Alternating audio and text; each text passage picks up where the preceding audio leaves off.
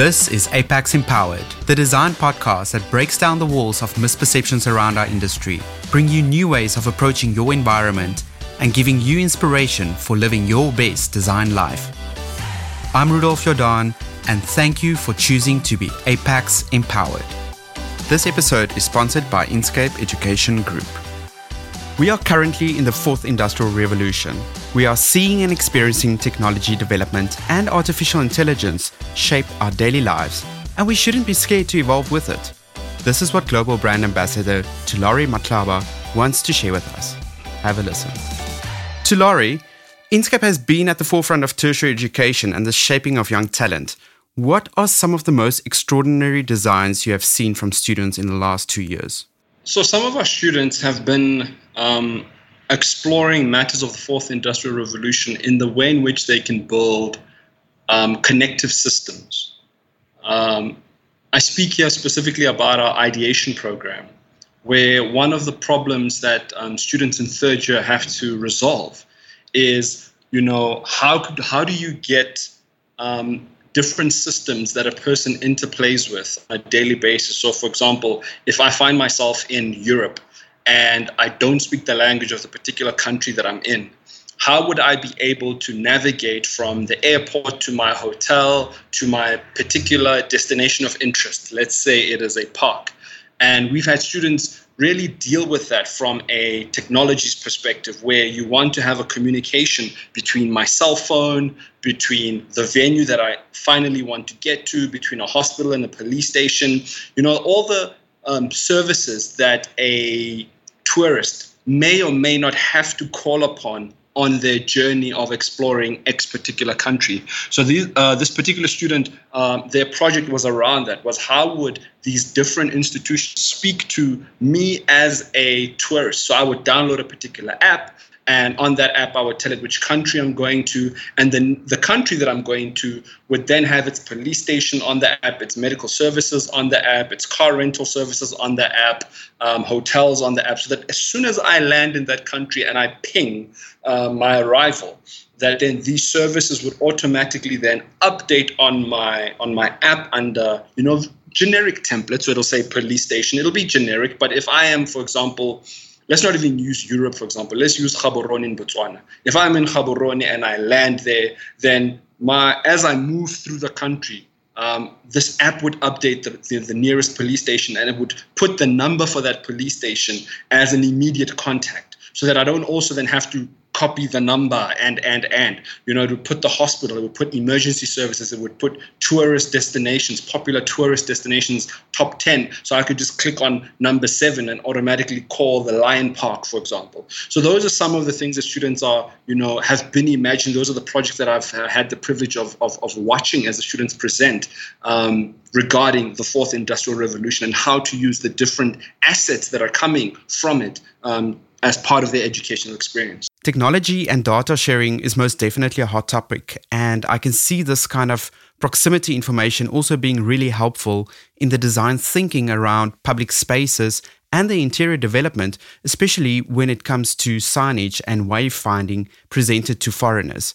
Has artificial intelligence made its way to architecture and interior design yet? So, you know, it's a consistently moving target. Um, one of the things that we are currently investigating right now is how to integrate um, virtual reality into you know the architectural technology and interior design as well as environmental design programs so in the built environment as a faculty right as a as, as a as, as, a unit yeah. how do we bring in these things so virtual reality is an interesting one very, because very. if we look at what um, companies are doing like the csir for example those are people we've invited and unfortunately if it wasn't for the circumstances last year of lockdown we would have had them on our campuses showing our students the opportunities for example to explore um, foundations using virtual reality. So now necessarily a student might not necessarily be able to go and build with bricks and you know actually physically build a foundation.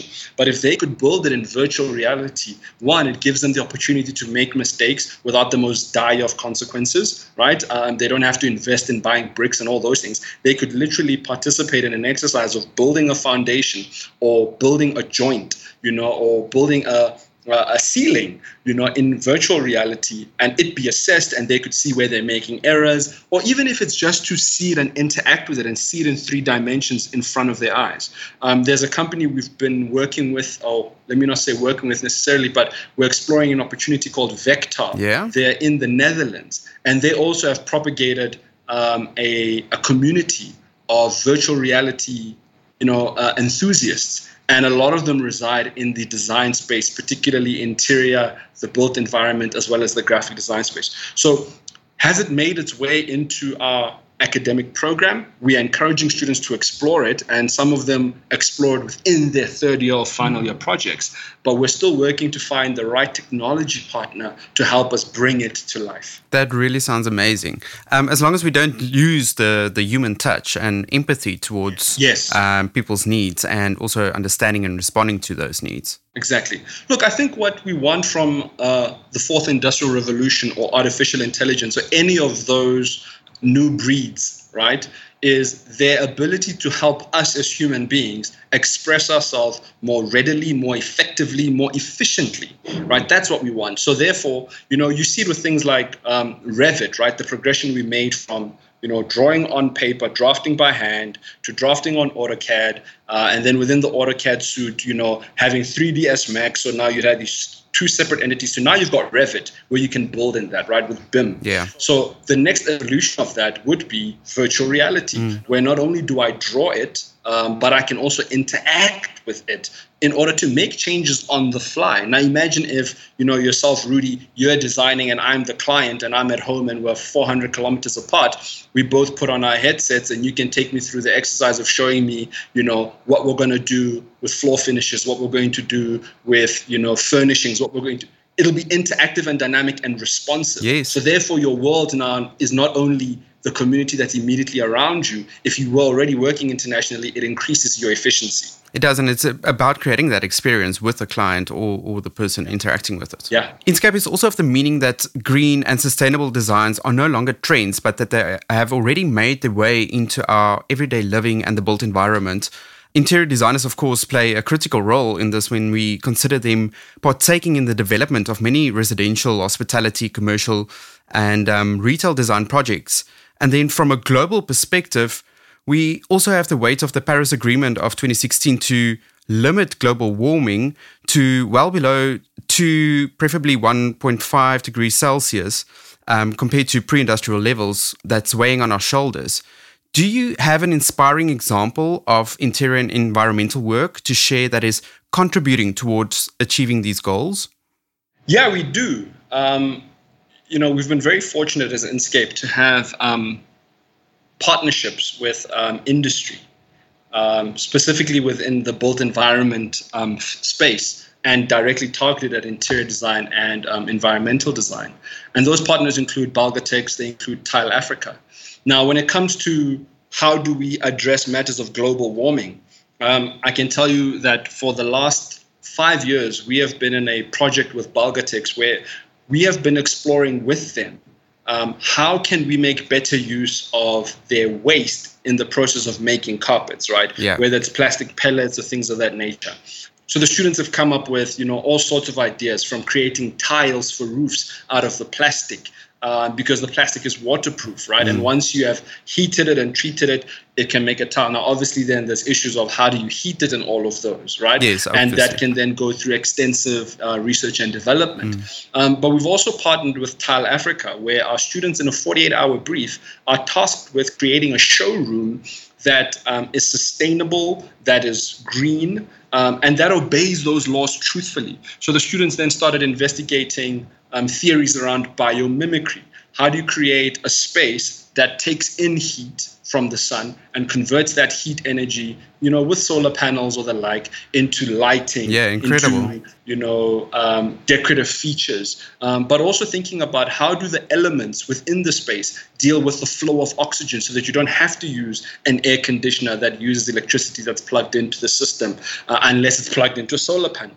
So they have to go through this and they have to do that in 48 hours and really figure out how do I use the most naturally available resources in order to create a showroom that one extenuates and showcases the product, but also the space allows for humans who interact in it to you know, have the benefit of low cost, low energy, um, low carbon use you know resources whether it's lighting whether it's flooring whether it is sound even. So the students are consistently being posed with these programs those in the built environment are consistently having to you know resol- revolve their heads around this because it is a massive world problem. We know that you know climate change will have repercussions on other industries. So the built environment has a deliberate um, and intentional role to play in that. And that's some of the projects the students have been working on. And and just out of interest, would these um, spaces then be pop up spaces or are they permanent spaces?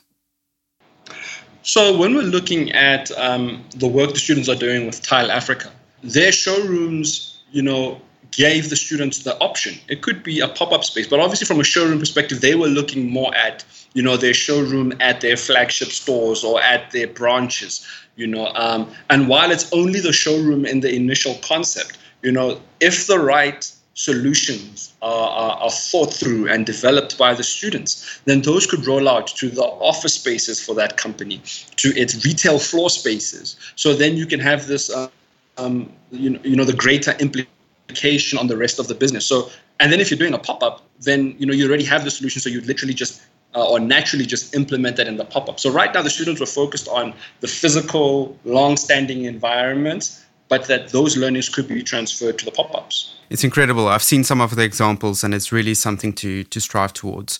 You also expanded to Dubai in the UAE with a campus, and that is a very ambitious thing to do. We are also known as a nation with great resilience. What can the world expect from African and South African designers that they haven't experienced before?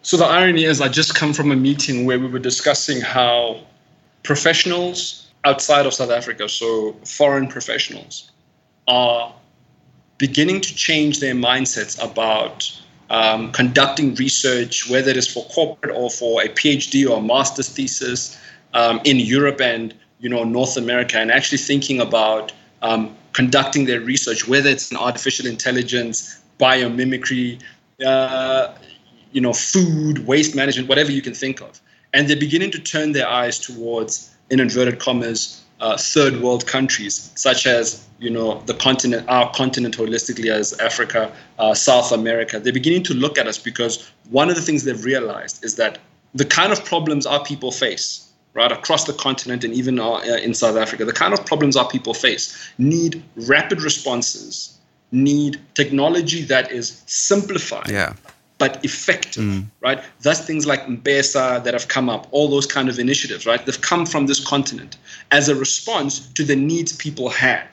So our move to a place like Dubai uh, and then wanting to play and voice ourselves to the global economy is to say this continent and this country has some of the most resilient, some of the most inspired and innovative thinkers that the world has ever seen because yeah. we have to do a lot with so little. Yeah. Um, and when I say so little, it's not a function of resources. It's often a function of the technologies, such as those provided by the fourth industrial revolution. Correct. Right. So we have to figure out ways to enjoy the benefit of uh, 4IR without necessarily having fiber. Yeah. Right. So young people are being forced to think even further because they have to solve not only for themselves and not uh, necessarily for financial reward, but for societal reward. Because the designs they make often have an impact on their community's ability to participate in the rest of the world. So that's what we have to offer. It sounds amazing. And yeah, best of luck with those endeavors. Tulare, I just want to thank you again for bringing a great energy to this table and for inspiring the world with the innovation you have delivered already and for sharing the vision of the future. It's really wonderful. Well, thank you for allowing me and for allowing Inscape the opportunity to, you know, to participate in this podcast. And I think, you know, in closing, I just want to say to people that for too long, design has been thought of as making posters and artsy fartsy.